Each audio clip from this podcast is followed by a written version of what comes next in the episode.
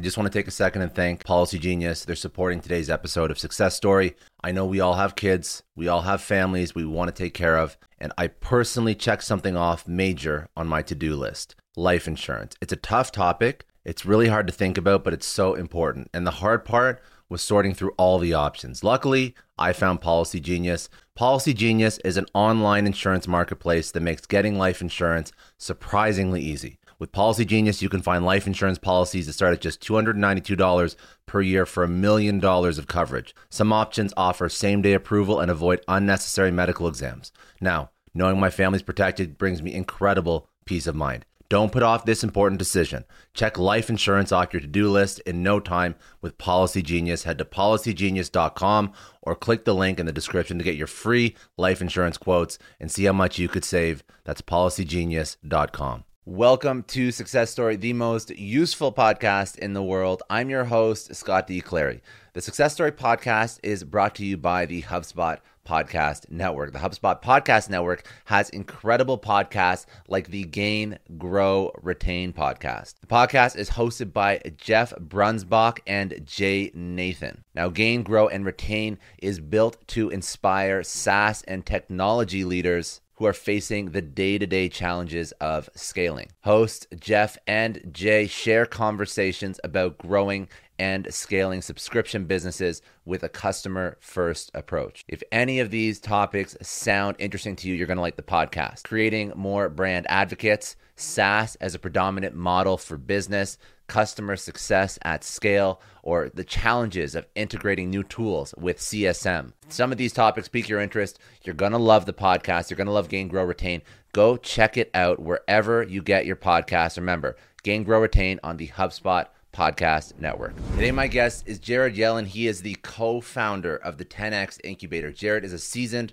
entrepreneur. He built his first company, Synduit, from the ground up with zero dollars invested from VC. So he did it himself. He grew it to over 40,000 paying users from around the world. After he grew that, he eventually moved away from Synduit and now he decided to scale and sell 10,000 tech companies in 10 years he partnered with Grant Cardone to create the 10x incubator. The 10x incubator's purpose is to democratize the tech industry by creating an even playing field for all. And of course, uh, we're going to get into how exactly he does that.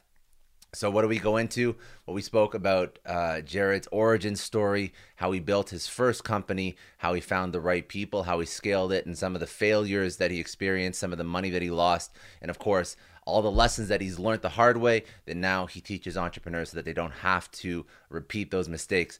Uh, we went into a few different things. We spent we went uh, into a little bit of mindset, so uh, quality of life, success as an entrepreneur as a concept, and then we dove into some more tactical things. How to find the right ideas required to start a successful business. Uh, how to establish product market fit. Uh, how to establish the right business model uh, what a pink ocean strategy is and why the perfect business that he looks at when he's investing or mentoring uh, an entrepreneur, why he looks for a pink ocean business. We spoke about business models. We spoke about uh, founder focused investing. Uh, we spoke about finding your first 50 customers and then some other, uh, basically, some awesome lessons from both all the tech companies that he's worked with as part of the 10x incubator, as well as uh, all the lessons that he's learned over his time scaling his first company to over 40,000 users. So let's jump right into it. This is Jared Yellin. He is the co founder with Mr. Grant Cardone of the 10x incubator.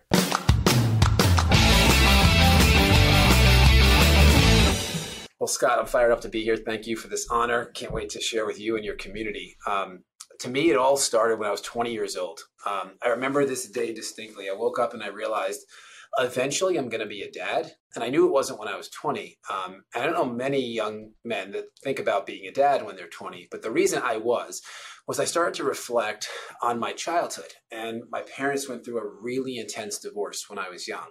I'm sure there was plenty of more challenging and more difficult divorces than theirs, but it was it was darn intense. And if somebody were to ask me what's one word to define your childhood, I would have said loud. Like there was just nowhere to go for peace or serenity or, or, anything. There was perpetual fighting, arguing, moving, and it was it was super intense. And when I was 20, I was thinking to myself, I have to make a decision today that creates a better experience for my children in the future. And as I was thinking about what type of, of dad I wanted to be, there was this word that showed up for me, Scott, and that word was freedom. I'll never forget like the moment when I'm like, oh my gosh, that's that's my outcome. Like that's my non-negotiable. And like it hit me hard. I'm like, well, what is freedom?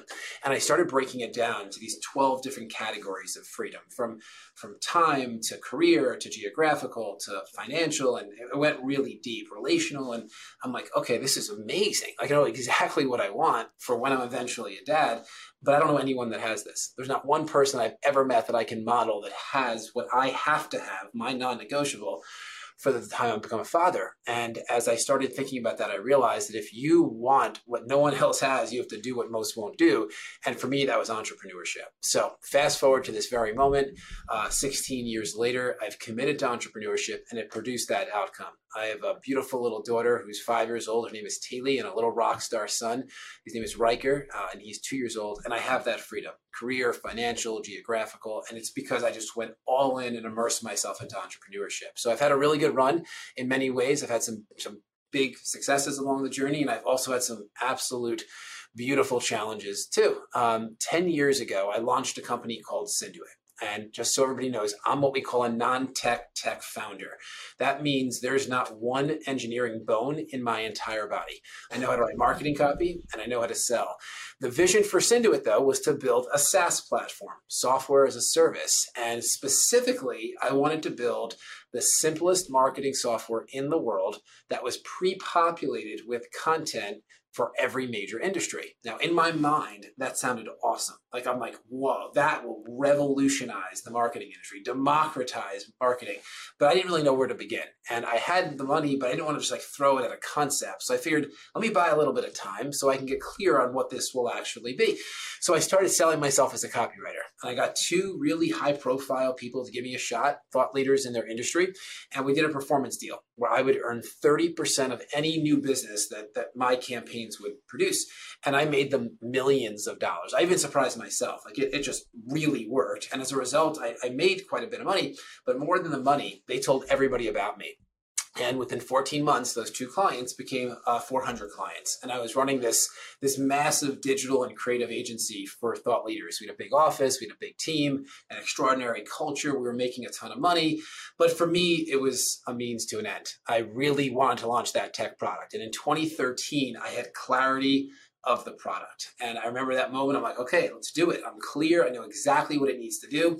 And I interviewed 12 different software development firms all throughout the US. And I ended up hiring one based out of Boston that had a really good track record. And they said it would take uh, 10 months and $750,000 to build the minimum viable product. So I went all in on it. I funded it myself. I was so pumped. 10 months came. It was my moment to see what they've built. And they came to me in that meeting and they said, Jared, we have some really good news for you. And that means they also have some really bad news for me. So I'm like, okay, what's the some good news? We'll start there. And they said, well, the some good news is what we've built so far is really stable. I'm like, that's awesome. Congratulations. I'm like, now what's the some bad news? And they said, well, the some bad news is we just completely miscalculated this. It's going to require another one and a half million dollars of development to finish it. So in that very moment, I became what we call a statistic because for non-tech tech founders, that is the norm. Like that is the norm because you just don't know what you don't know. But for me, there was so much silver lining in that moment. And the silver lining was this one engineer on the team. His name is Mani. And before Mani was working with me, um, he lived in India. And when he lived in India, he started his own software development firm and a little apartment that his entire family lived in. And uh, that firm, in three years, went from that to 100 employees. And outside of being a wonderful and talented engineer, he is an absolutely extraordinary leader and mentor to engineers, which is why he was able to grow. In 2011, he sold that company because he wanted to move to the U.S. with his wife and, and start a family here, and uh, and he did. He moved to the U.S. and guess where he was living? On the end of my street where my original office was. So he could have been anywhere but there, and we wouldn't have met because when he got here, he had no money, he had no car, and he had no bike. So he had to walk to work. And when he walked out of his apartment building, my office building was literally right there. Like we just collided. So in 2014, I said, Monty, I'm ending my relationship with this vendor. I want to invite you to become my CTO. And he said, Jared, that would be a dream come true. And that was a defining moment because in that moment, I was able to do the right thing by Synduit. And we started building our own tech team. We hired in the US, hired a few people in Canada, and then we hired 12 people in India that Monty previously worked with. And uh, the thing with India, if you're in tech, if you can crack the code, you're in extraordinary shape because the talent is off the charts. The commitment is absolutely extraordinary. And obviously, economically, it works well. The only catch, Scott, was these were all contractors. And it's hard to retain contractors anywhere, uh, but especially in India, because in India, contractor income is not recognized by banks. So they just can't get loans for anything. And eventually they quit because they're going to want to buy a house or get a car and they, they literally can't get it. So I wanted to solve this. This was more than just my engineers. This was like my India family. And I wanted to retain them because they were really good. So I went through a three year process to set up a company in India that I personally owned. And in 2017, I had it set up.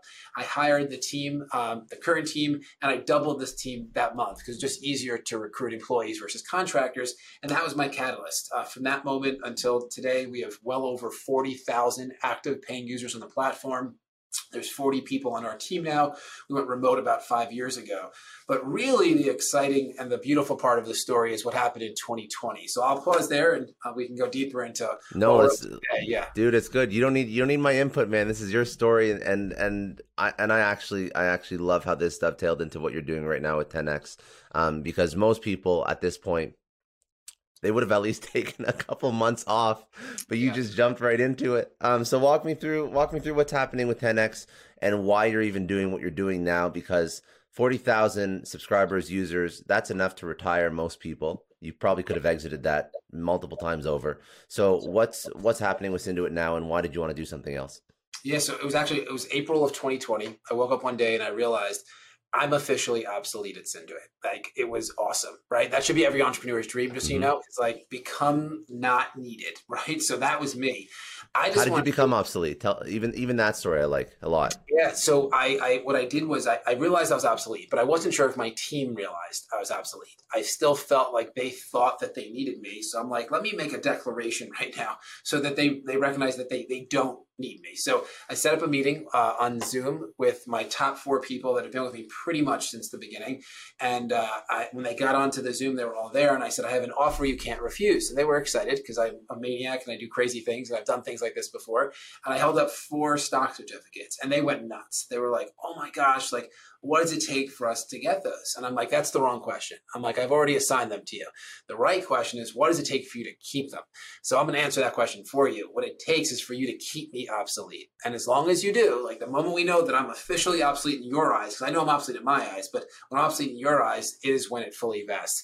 And they did it. it took about 45 days and they just phased me out of everything, like from promotional, from biz dev, relationship capital. They just phase me out. And at this point, I spend 10 minutes a month and it's really just to say hi to everybody. We have one big team meeting a month. I jump on, I say hi. This is like my original entrepreneurial family, and then I let them run the show. And for the first time in a decade, I had a completely clean canvas. Um, I have young children, as you know, um, very happily married. Our life is pretty set because Synduit has provided for us very well. And I was at this really unique moment where I realized like I could do anything right now, but what should I actually do? And I just felt this calling that this was my moonshot time. This was the time to do something that would shake the world up or I'd go down trying. But this was my moment. And as I was thinking that way, I'm like, well, what you can't force a moonshot. Like what what is my moonshot? Like we all have a moonshot. Like what is my moonshot? And I realized my moonshot is to do what I just did with Synduit, but 10,000 more times by 2031. Now that's ridiculous. 10,000 of anything is absurd, but that's what a moonshot is, right? Like it should make you sweat. It should make you feel like in moments that you're like paralyzed and other moments later you're like wildly enthusiastic. So that was my moonshot. So I called up Monty and uh, I was still my CTO at Synduit and I said, Monty, I have something I'm going to do with or without you, but I would like you to do it with me. And what that is, is I want to launch 10,000 tech companies in 10 years. Are you in? And his exact words were, I'm in because it's you. But Jared, I have absolutely no idea what you're talking about. So I said, okay, let me let me explain. Um, we're going to launch a tech incubator. But this is going to be more than any other incubator or accelerator where typically you're getting a very small investment and then some mentorship and connections. That's awesome. That's just not what this is. This is a place for people to come with their ideas, their tech ideas, whether those ideas are written on a napkin or maybe they're in a pitch deck or maybe there's a minimum viable product or even a cash flowing tech company that has plateaued and they're going to come to us and pitch us on it. And when they pitch us on it, there's four criteria that we look for. The first is, is it the right person? And what we mean by that, are their values aligned with our values? And are they the right person to even do this, like to bring this solution to the world? The second is the right idea. So is the idea technologically viable within a realistic time frame? Because everything's viable, but is it like a realistic time frame? Is it like a seven year thing or like a 90 to 120 day thing to at least start testing the market? And does this solve a big enough problem in the world? The third is the right market. So, what we mean by that is this whole concept of red ocean and blue ocean. Red ocean means highly competitive, and blue ocean means there's nothing in sight. Neither are positive, though. The red ocean is very expensive because you're competing against a lot of noise, and the blue ocean is very expensive because you're, you're actually having to pay to educate the world on why they need this solution. We look for the pink oceans, where there's there's someone or something doing this already. They're just not doing it optimally, but they've already taken the time to educate the world or the industry. And the fourth criteria is the right business model. Can we launch, scale, and begin to cash flow or go for an exit pretty quickly? So, right person, right idea, right market, right business model. And if all of that is validated positively, we will co found a company with this person. We'll both take equity in the company. So, our values are just completely aligned. And then we build the entire company at cost software development, go to market, sales, customer support, legal, fundraising, financing. Like we build companies, we don't build products. We build the entire company at cost. And about 99% of the minimum viable product cost is in India at cost in a company that we own. So it's not like random people that we're just like finding on Upwork or Fiverr. Like these are our employees that we've recruited from Amazon and Facebook and Uber and other big software development firms that have gone through our training. Like these are really qualified people on our team. So Monty said, Jared, we have to do this. So we opened up our portfolio in June um, of 2020. And uh, over the past 15 plus months, uh, we've had 8,500 people uh, apply to work with us. Number. It's an insane number. Yeah. So of the 8,500, about 5% had a chance to present their idea to us. So we saw something in their application that really pulled us and felt there was something there. And of the hundreds of people that had like a Shark Tank moment with us where they, they pitched us, uh, we've said yes to about 70 tech companies now. It's actually more. We had 22 more companies uh, join us in the past week. So I'm not even counting those because those haven't really gotten into motion yet.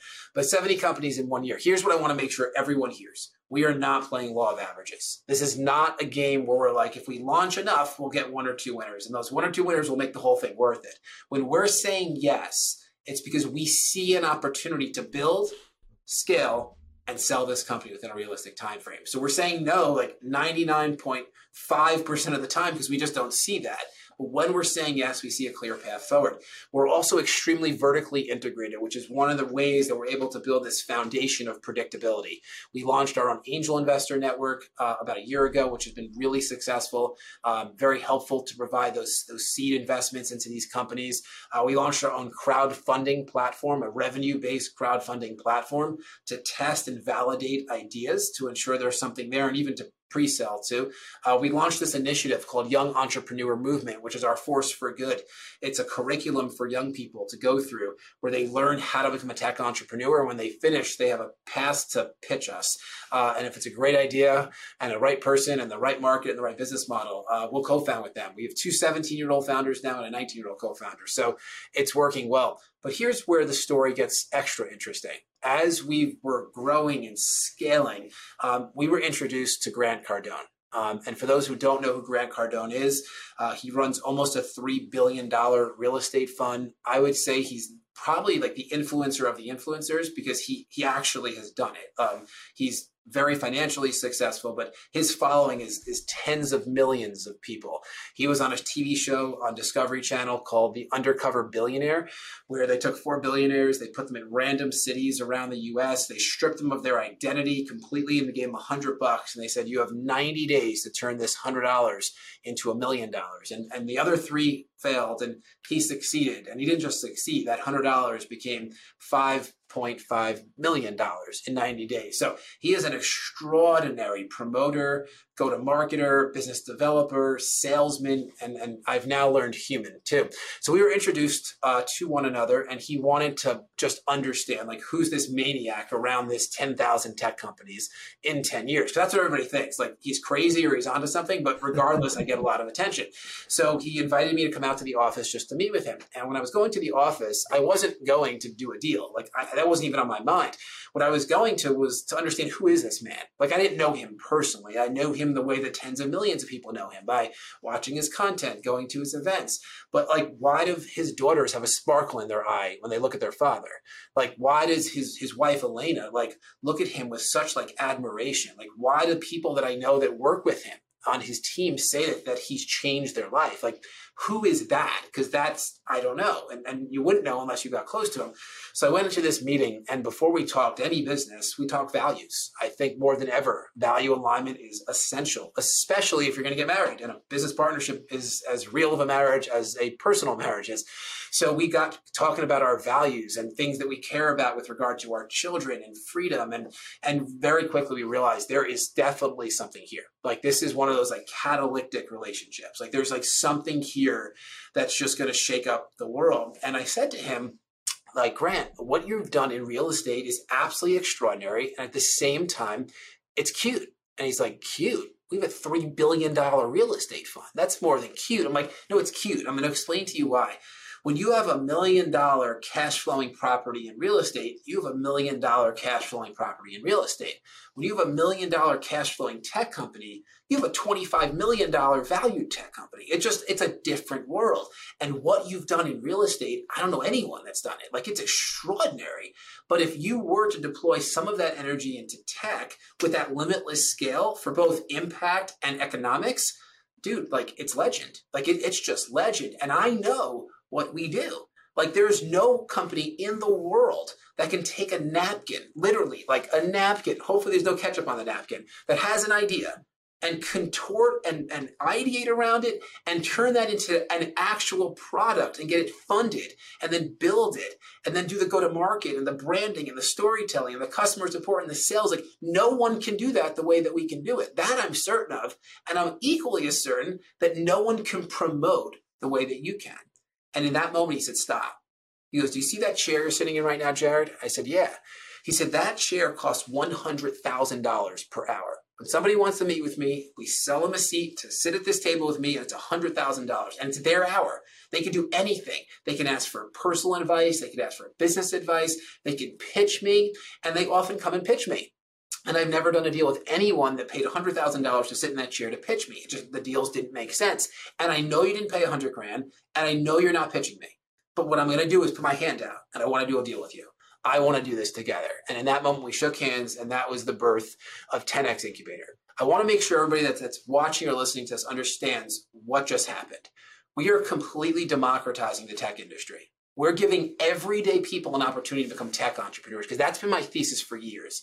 Everyone, regardless of age, regardless of skill, regardless of where you've come from, should step into the space of tech. If you see an inefficiency in the world, most likely the solution is some type of tech product. But if you don't give yourself the permission to think that way because you're not smart enough or you don't have that skill set or you've come from nothing, then guess what? The problem persists. Silicon Valley is is is cool and it's also really pretentious. It has this like barrier around it that only lets certain people in. Graduating from top business schools, incredible resumes, connections. Most people have no shot to even step on the turf of the valley. What we're doing is making the valley everywhere. We have founders in Austria. We have founders in the, in the UK. We have founders in, in New Zealand. We have founders in um, Canada. We have founders all throughout the country from small towns because there are no geographical boundaries to a freaking great idea. And what's happened is Silicon Valley is all over me now because of what I said before. He's crazy or he's onto something. He's crazy or he's on something. We just want to watch. Like if he's going to crash and burn, we want to watch. And, and if he's going to freaking blow up, we want to know so that we can buy the companies when they're ready to be bought. I share this because maybe right now you're listening to this because the universe had us collide the same way the universe had me collide with Monty. Because if Monty moved anywhere other than my street, we wouldn't be having this conversation because I wouldn't have met him. But he walked out his door and that's where my building was. Like we had to meet. Like it was just completely meant to be the same reason that you're listening to this right now. Because I know there's a tech idea inside. And I just want you to have the courage to present it to our team so that we can see if we can co found a company together.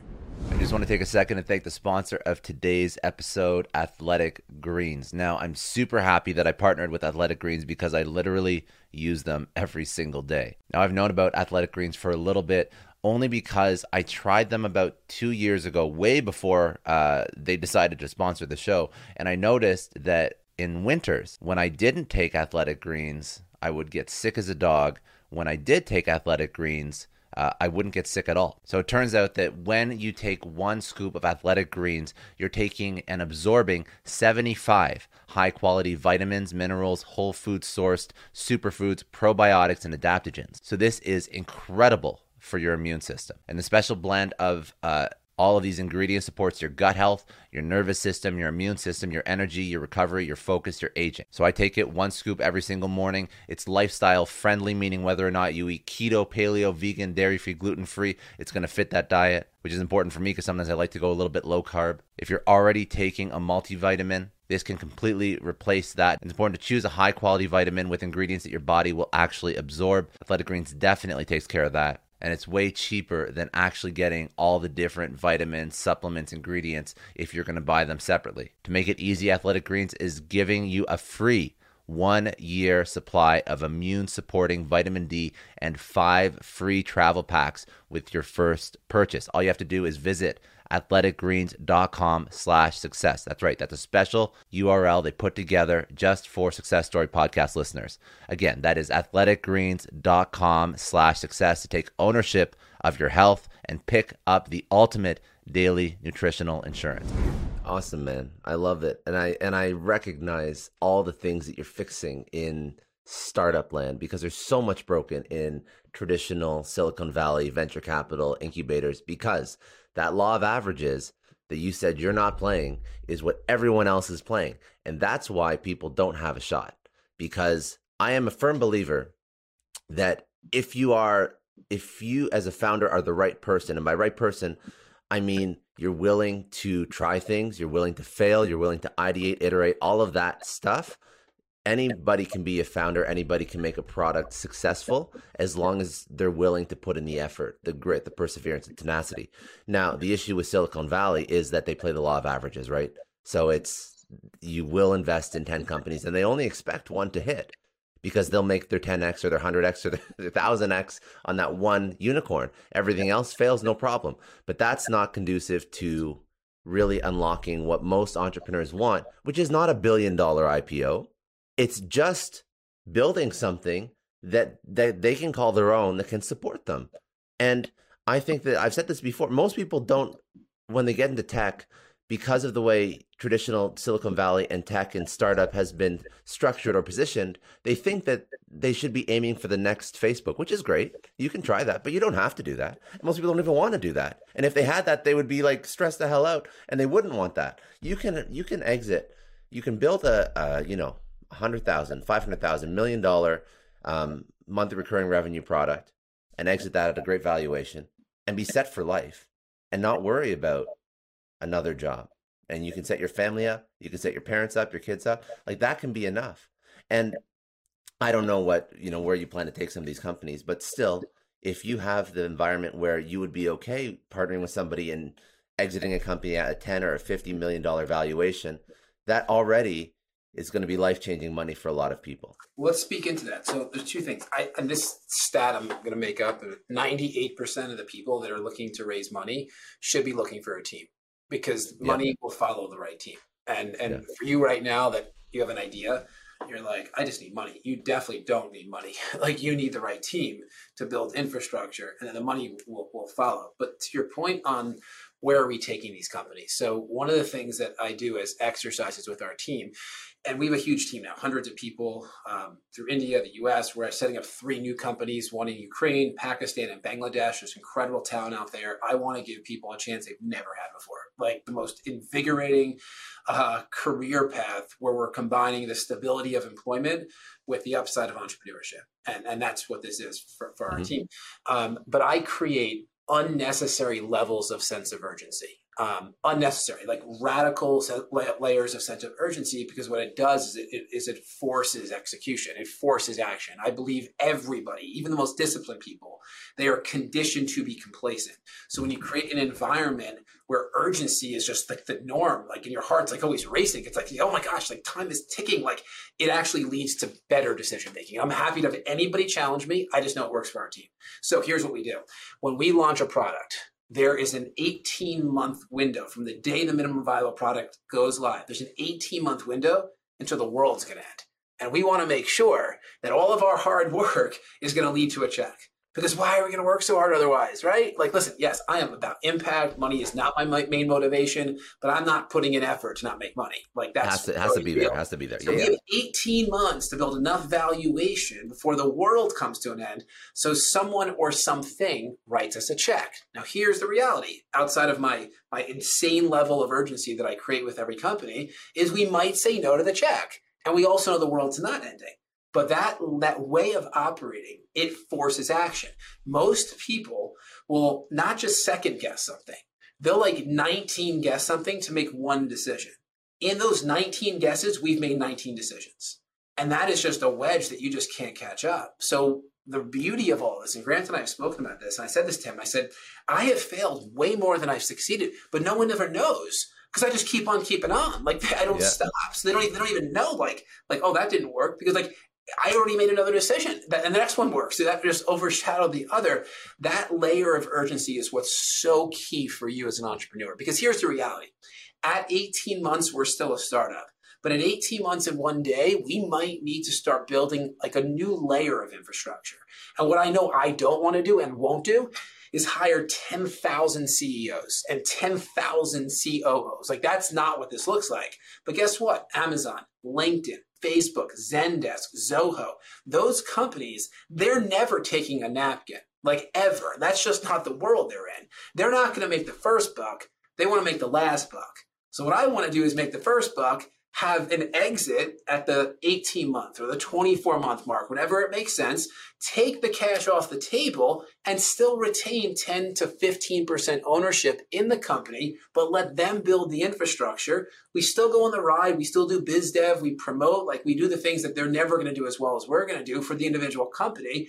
And they go for the multi hundred million to billion dollar exit. So we still go on the ride, but now we can circulate the team back in to start working on, on some of the new napkins that get presented to us. That's the model. And for you, every one of you that have an idea, that should be the outcome. Like none of you should be like, I'm going to build the next Amazon. Like you don't want to build the next Amazon. No. You want to build like 47 companies that Amazon buys. Like that's what you actually want. That quality of life is off the freaking charts. At a certain point, it is not as fun as it once was. We are here to make the first buck, let them make the last buck, and we can go on the ride with them to make some of those last bucks too. I'll tell you one thing too. You're you're talking about getting a major win for the founding team and the CEO. But sometimes, and I've seen this quite often when I've worked with startups at later stages, the first thing they'll do is they'll take they'll get rid of the CEO or the founding team and just clean slate and then and then grow it from there. So I think that this is a this is a smart way to do it. Now I want to I want to unpack because you said you had four you had four things. So right person, right idea, right market, right business model. I want to dive into those for somebody who wants to start something. They're going to be like, well, how do how do I become the right person?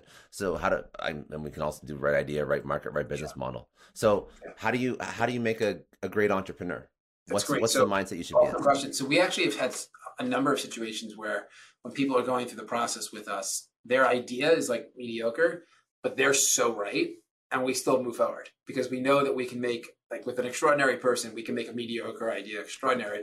We've also had the opposite scott where we've had like these like freaking home run ideas but like kind of mediocre people and we're like ah i don't know how to make a mediocre person great. Like that i don't know how to do. So they need to get there and then we can start having a, a conversation. But what we look for is this and we've now done this now for enough time to know exactly what we need in our idea co-founder. We need a voice for the company.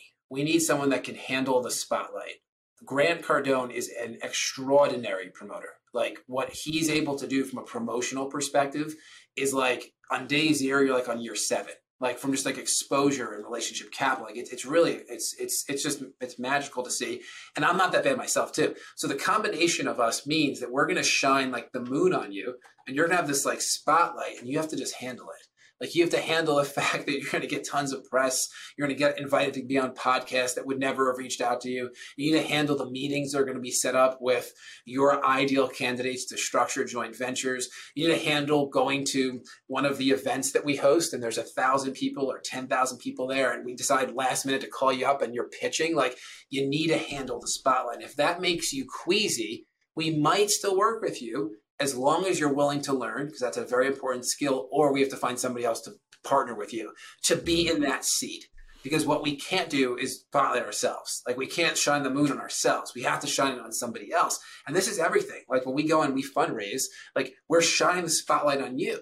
Like any of the investors, they know Grant's involved. They know I'm involved, but they want to know who's like, who's the voice? And we want to make sure that we're putting in this effort to shine the spotlight, get meetings that most likely would never happen for you on your own. And, and if it would happen, you'd have to have a lot more track record to make it happen. Immediately, you just need to show up. Like you need to show up as someone that they feel that they can trust with their investment because they know they can trust us. Like they know that's not their issue. They just want to know that you can. That's the key. You have to handle the spotlight. You have to want it. You have to be willing to learn. The other thing too is like We've only, of the 70 plus companies, I want to say maybe three of them, the idea they came with is actually what we built. And those were three like industry technologies. So we really didn't know any better. Like these are things that like we've never experienced. Like we're building a software for the public adjusting industry. I didn't even know what that was. Like and, and now we're building a software for it. So I can't say that like the workflow is right or wrong. Like but the person that we're building it with has been in the industry for 20 plus years and he's really successful in the industry. So besides for those like three business tech products that we just would not have enough knowledge to truly influence, um, besides like the user experience where we had a lot to say, everything else has been an ideation process. And some of them, what they came with is it, what we're building is so radically different that you could you wouldn't even notice it anymore. So outside of handling the spotlight, it's opening your mind to the fact that you might be right with your idea and you might not be the same way that we might not be right or we might be. Like it's the same concept. We have to ideate. And we will not write one line of code until we are crystal clear on what is the minimum viable product and what is the economic model. And if we're not clear on these, we will not progress because that's where you start burning through capital. Software development firms, they're going to start the moment you write them a check because they don't care. Like they don't, they don't care.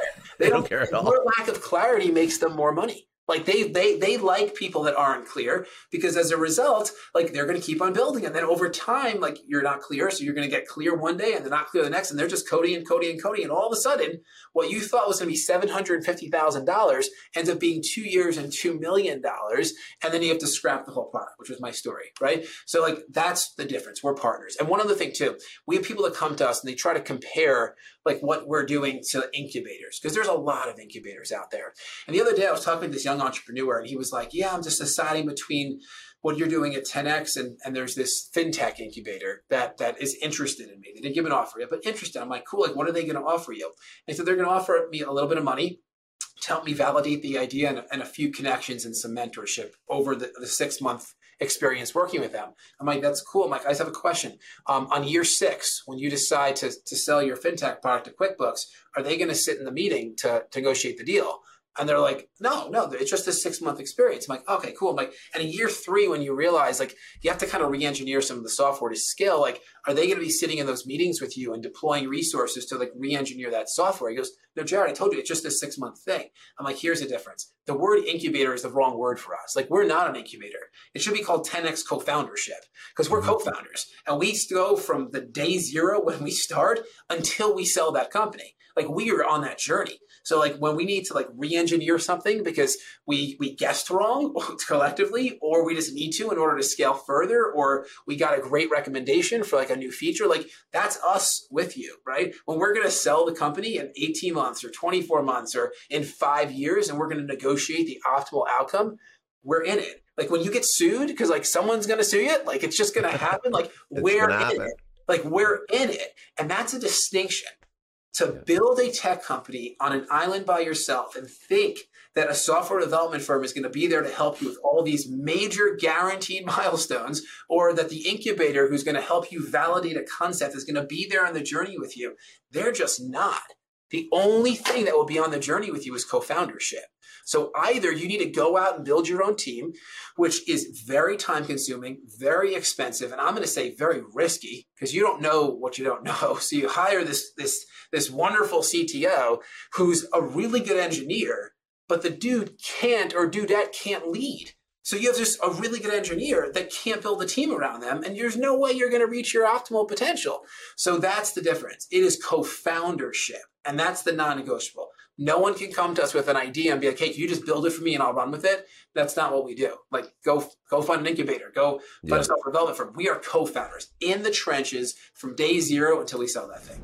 I just want to take a second and thank the sponsor of today's episode, Feedback Loop. Now, if you're a product person, entrepreneur, startup guy like me, you have at some point in your career tried to take a product to market, you've tried to come up with a new idea, and it's fell flat. It's ultimately failed. 85 to 90% of all new products, of all new startup ideas fail. Why is this? Basically, it is really hard, really expensive, and really time consuming to validate product market fit with your potential consumers or customers. Old style market research is way too slow, too complicated, too time consuming for dynamic, fast moving teams that want to build great stuff. But what if you could test out your idea, your product with your target consumers whenever you want before you invest in the money, time, energy, effort that it takes to actually develop a product. Well, that's what startups all the way through to Fortune 500 are using Feedback Loop for. You get quality feedback from your target customers early and often. Feedback Loop is the test before you invest product research platform.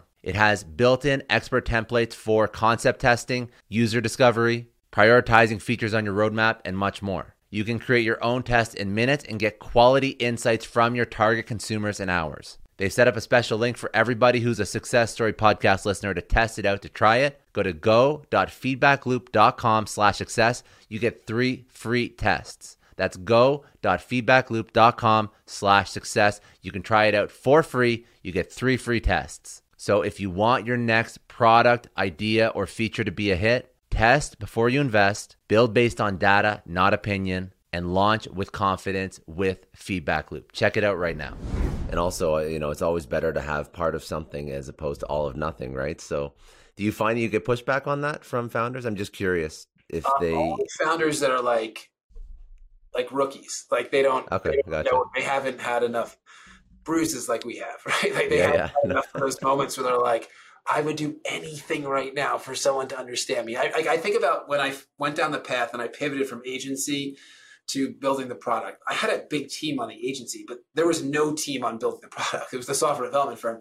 And it was the darkest and loneliest time of my life. Um, I'm really health conscious, like exceptionally like all organic foods and exercise and meditation. And I didn't lose any of that during that time because that's my foundation.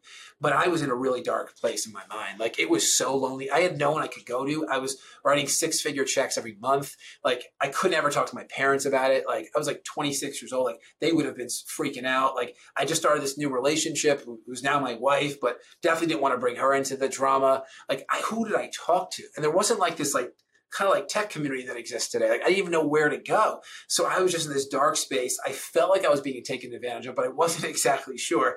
Listen, I don't want that for anyone that has an idea. That's the one thing. Like the entire process is fun.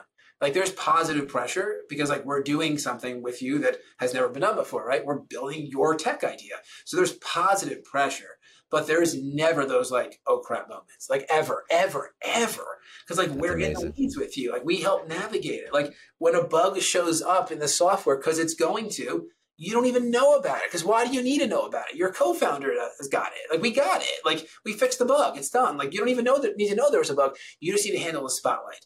And we do insulate our founders so that that's what they're focused on. Just handle the spotlight, create the opportunities with us, handle the opportunities that we create for you, and let's build, scale, and sell this company. And actually, the one thing that you are avoiding is the is the dark side of entrepreneurship. All the all the mental health issues that come with founding a company that people don't expect unless they've done it before. Uh, that that isolation is tough, man. That isolation is very tough. You just spoke to it. That's a great thing that you're taking away from founders because that's something that I don't think a lot of people know about if they've never founded a company before or is really discussed. It's the it's the isolation, the loneliness, the mental health issues that come with starting a company on your own. Um, yeah, yeah. It's, anyway, it's dark. Yeah, it's tech. Tech is even yeah. more dark, right? Like any entrepreneurship yeah. is crazy. Like tech entrepreneurship is freaking crazy. There's too much. There's too many pieces. There's too, as, as a non-technical founder, it's too many pieces to to keep track of. Okay, let's keep going down this. Let's keep going down this uh, this list. Okay, so you have the right person. That's what the right person is. That's how you work with people. Uh, right idea. What's yeah. the right idea? So it's technologically viable in a realistic time frame. So what that means is we're not going to build a rocket ship. Like we're just not going to do it. It takes too long. Uh, it's too capital intensive. Um, what we look to do is have some product, a minimum viable product that we can launch in 90 to 120 days from the first line of code. Um, so we're really intense about that. And if we don't see a path to get there, the most we'll do is six months. But after that, we're guessing, burning through money. So it needs to be realistic time frame. Like we've been pitched on tech ideas that are that are awesome, but require 150 people for three years until they're going to see the light of day. Like we just it's just that's just not our game like that's just not what we want to focus on and then the next thing is is there a big enough problem to solve like there's a lot of problems in the world and some of them just have to be swept under the rug and just forget about them like you're not going to launch a new tech company to solve that little piece of dust right? So um, that's that those are the key things. And part of this is exercises. We have um, we have people that have ideas do product market fit exercises. We have this exercise called problem stacking where you have to identify your ideal user and then you have to interview them to find out what are the problems that exist in their life and then see what which which of the problems are you solving? Are you solving problem number 74 on their list or are you solving problem one or two? Because like those are those are very different things. So we do all of these exercises with people that have ideas um, to help them get there. And then once they're there and they present to us like we then are able to make a decision on that. So that's that's how we define the right idea. Can you can you unpack the exercise that you do for product market fit for somebody who's listening who who wants to figure out if they have PMF? Yeah, so it's, it's actually this this questionnaire um, that's really cool. Like people love it. Uh, a lot of it has to do with defining your avatar. So like who is the absolute ideal end user for this? And then once you define it, what makes them the ideal end user? So it's characteristics like what are their hobbies? What are their interests? What are their aspirations? What are their goals? What are their pains? And there's all these questions. You actually write a story of your end user. Like you literally write the story of Bob. And like Bob is your absolute ideal user. And then you have to go out and find Bobs, like people that represent that. And then you literally say, Hey, Bob, I'm going to read a story. Tell me if you can identify with this. And you literally read the story that we just helped you create. And then you say, and now this is the product that I'm going to give you. And I want to see if your story changes. And then you literally look for the physiological changes and like the feeling of engagement. And we actually asked them to record these, these sessions. Um, so that's how we do it. It's literally through storytelling. Amazing. Okay, and then the next piece, yeah, actually, this was this is sort of bordering into so that's right idea, but that's also somewhat dovetailing into right market. So right market, you mentioned it before. It's not red ocean. It's not blue ocean. It's pink, pink ocean. ocean. Yeah. No, it's just expensive. Red ocean, like you're going to just have to outspend everybody else. And mm-hmm. for anyone that started before you, they have something that you don't have, which is a bigger budget. So that's expensive. And when there's, there's no competition, that means the world might not even know it's a problem. So now you have to educate them on, hey, you have this problem, you have this problem. And that's just expensive. Like you're just spending a lot of time educating. Um, so we like when someone else has done the education, but it's not this this bloody ocean of just businesses like fighting for territory. So we call it the pink ocean. That to us is the perfect ocean. And usually with this too, usually what makes it um, pink is that there's another dominant player that's in the space and they have raised many rounds of capital. They have deep pockets, but they're kind of like the Titanic now. Like they they can't innovate, they can't iterate, they're not agile. So we love that because we'll fill this, the white space that they're not filling, start to take some territory, or at least get attention, and they have pockets to buy stuff. So those are usually pretty interesting because we can like kind of predict the exit just because we know there's someone there that can. That's smart, very smart. And then the last piece is right business model. So is that like a recurring revenue product? Is that enterprise sales? Like what what does right business model mean? It's a, so we will bet on non-cash flowing tech companies if the founder. So pre-revenue, pre-revenue. Well, they're all that, but like we'll like yeah yeah we'll we'll like even bet on like someone that has an idea that they can't monetize, like one that's more of like a data user play, like like okay. like Twitch, right? Like Twitch yeah. video stream, video game streaming. Like they didn't make any money, right? So then it became a fundraising game. Like they raised thirty nine million dollars just to literally buy time, and then Amazon ended up buying them for nine hundred and twenty million dollars, right? So we're not against that. It just requires a certain type of co-founder that that we can really shine a spotlight on. Like they need to be able to sell and raise capital. That, that that's what the game is. Like that they literally just sell the vision, sell the vision. So if that's not the skill set of the person, we won't take on the deal. But we will take on deals that that are SaaS based, so recurring revenue model based, enterprise level sales, things that we can cash flow. So ideally, we want to become cash flow positive by day 90 post launch at the latest.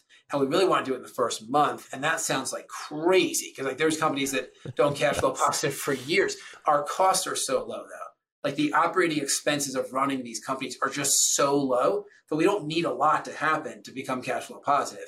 And then when we're cash flow positive, we can really do it up round because most don't even get there. So we can, that's where if we raise $250,000 of seed capital just to build the MVP and have some runway and we get cash flow positive quickly, that gets everyone's attention. We then do an up round where we raise $5 million or whatever is relevant at, at, a significantly greater valuation. So everybody's happy that we just went up in valuation so quickly. Now we have resources to just double down and then we go for that exit on the 18th month. So that's like, that's like the trajectory of how this works. Gotcha. And this, the, okay, so this is, this is how you grade the companies. Now I'm also curious from a founder perspective, when should they go all in on the startup? Because maybe they don't have well, actually, I'll ask you: When should a founder go all in? Should they quit their job and work with you day one? Is this a side hustle thing until you're cash flow positive? Are you cutting them a check so that they can quit their job, or should they have six months of savings saved up?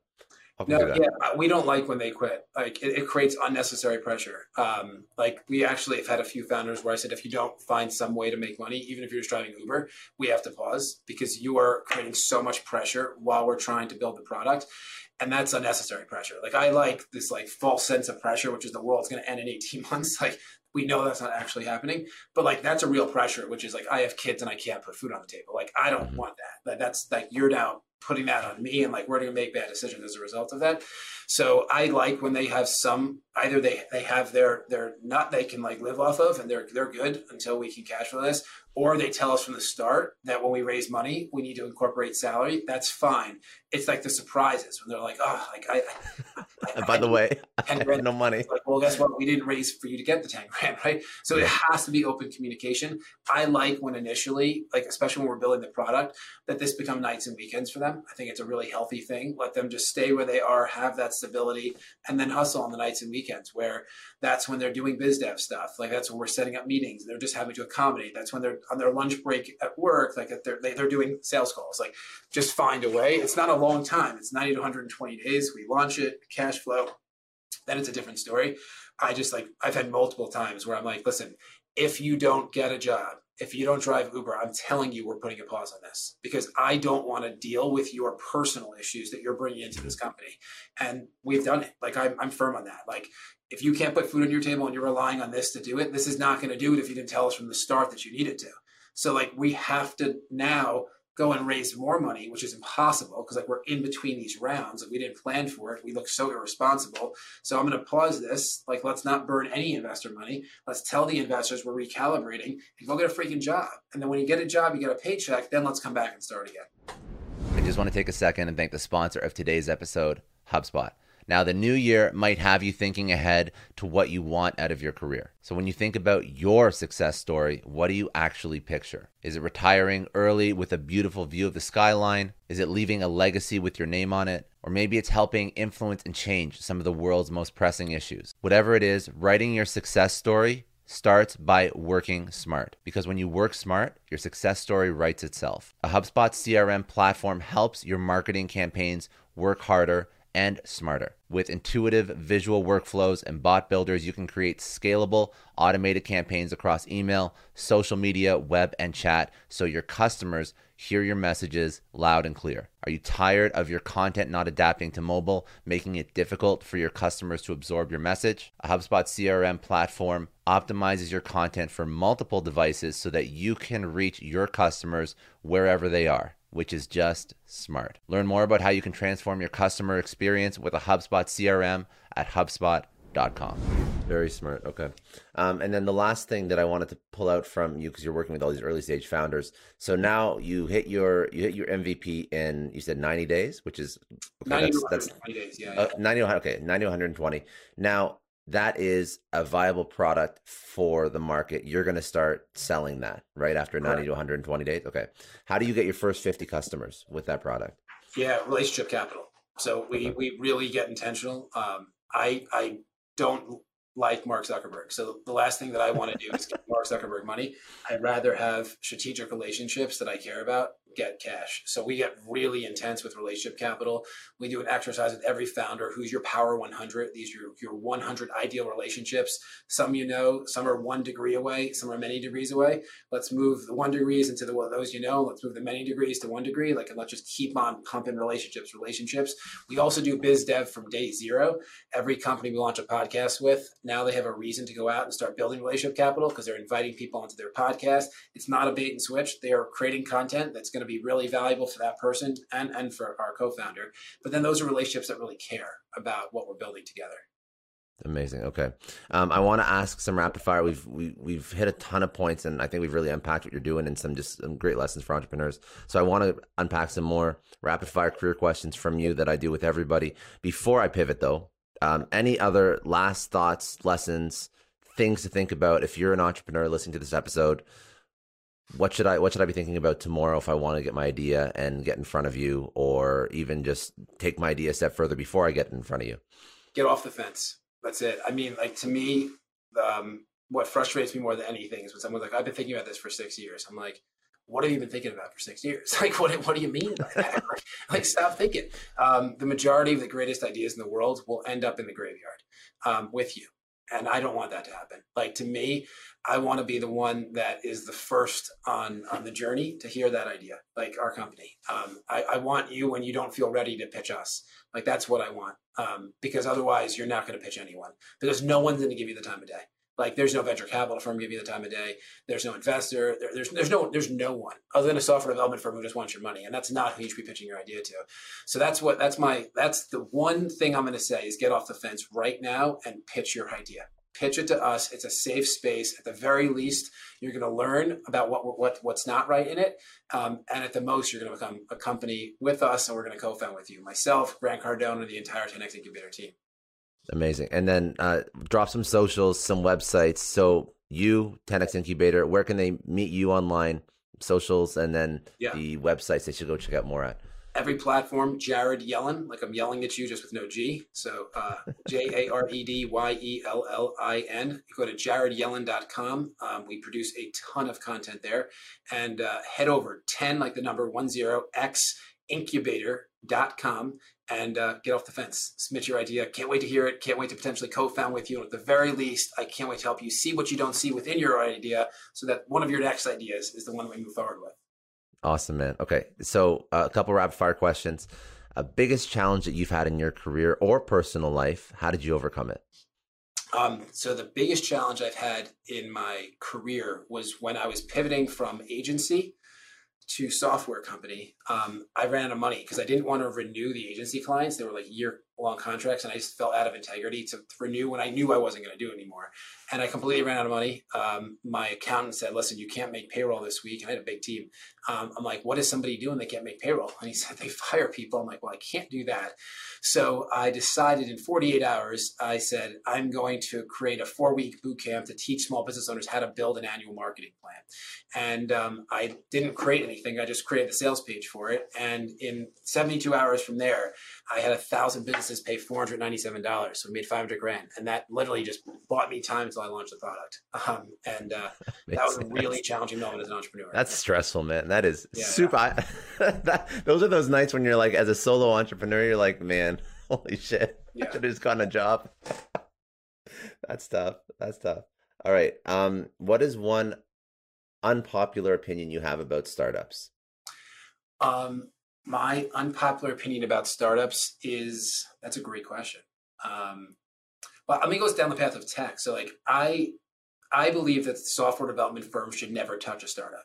I think that they're perfectly fine working with the Coca Colas and the Nikes of the world. I think that's a that's a, the right place for them, but that's an unfavorable opinion for software development firms. I don't think they should touch them. I think that every time someone pitches them, they should just introduce them to us we'll give them some equity in the deal and everybody's going to win because that startup is never going to pay their invoices and now there's going to be accounts receivables for the software development firm and then there's going to be a really frustrated founder that doesn't get what they want so i think software development firms shouldn't be allowed to touch startups good um, pick one person in your life there's probably been many who's had a huge impact on who you are who is that person what did they teach you uh, my kids that they they are by far the most impactful people. Um, I know that they're watching and listening to every single thing I do, and I am in. I've always been intentional, but I am hyper intentional about who I am as as a as a leader and as a as a as a human because I know that they're going to model quite a bit, as all of us do, and I want to make sure what they're modeling is something that takes them way beyond that I've even gotten to on my own. But by far, they're the most impactful. Very good. Um, a book or podcast that you've uh, read over your life that you'd recommend people go check out? Um,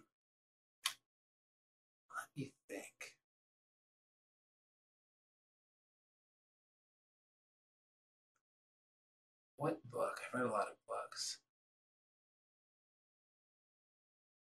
I, I guess I'm going to say Grant's 10x book. Um, I really think that that's a book that it's it's simple and I think it's simple, yet it has such valuable, digestible action steps that people can take. Mm-hmm. Um, and I just encourage everybody to read it. That was before I partnered with him. I'm like, this is a book everybody should read. Good, very good. Um, tell if you could tell your 20 uh, year old self one thing, what would it be? You got it.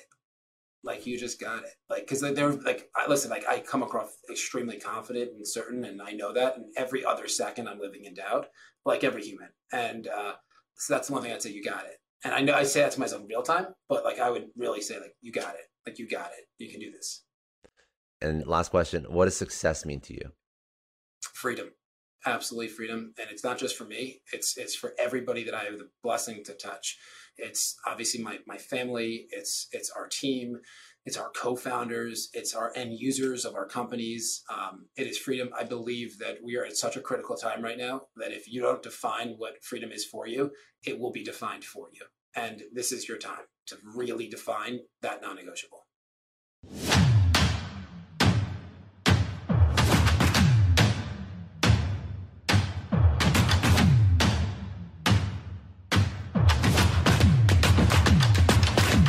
I know a lot of entrepreneurs listen to this show, and NetSuite has been a huge supporter for entrepreneurs, for business owners, because there's one thing that we all know business is about making money and it's about your bottom line. And the less you spend on the nuts and bolts of running your business, the more profits you keep. But these days, everything is costing more supplies, people, shipping. It squeezes your margins, and I've been there, juggling multiple systems for finance, inventory, you name it each with its own costs and its own set of headaches. That's why I made the switch to NetSuite by Oracle. It's changed our company. Think about it. NetSuite is one of the top financial systems out there. It puts your whole business on one platform accounting, finance, the works, one data source for everyone. There's no more mismatched info. And because it's in the cloud, it slashes your IT costs. No more servers, no more updates. Just access NetSuite from anywhere. With one integrated suite, your overhead drops big time. And here's the real win efficiency. Everything's connected in NetSuite. Costs are ridiculous lately. Find a proven way to reduce your expenses and get better performance out of your team. It's a no brainer, and that's what NetSuite offers. Over 37,000 companies have figured this out already. You have to join them. Right now, through to April 15th, NetSuite's got an incredible, flexible financing plan. Check it out and see the savings yourself at netsuite.com slash Scott Clary.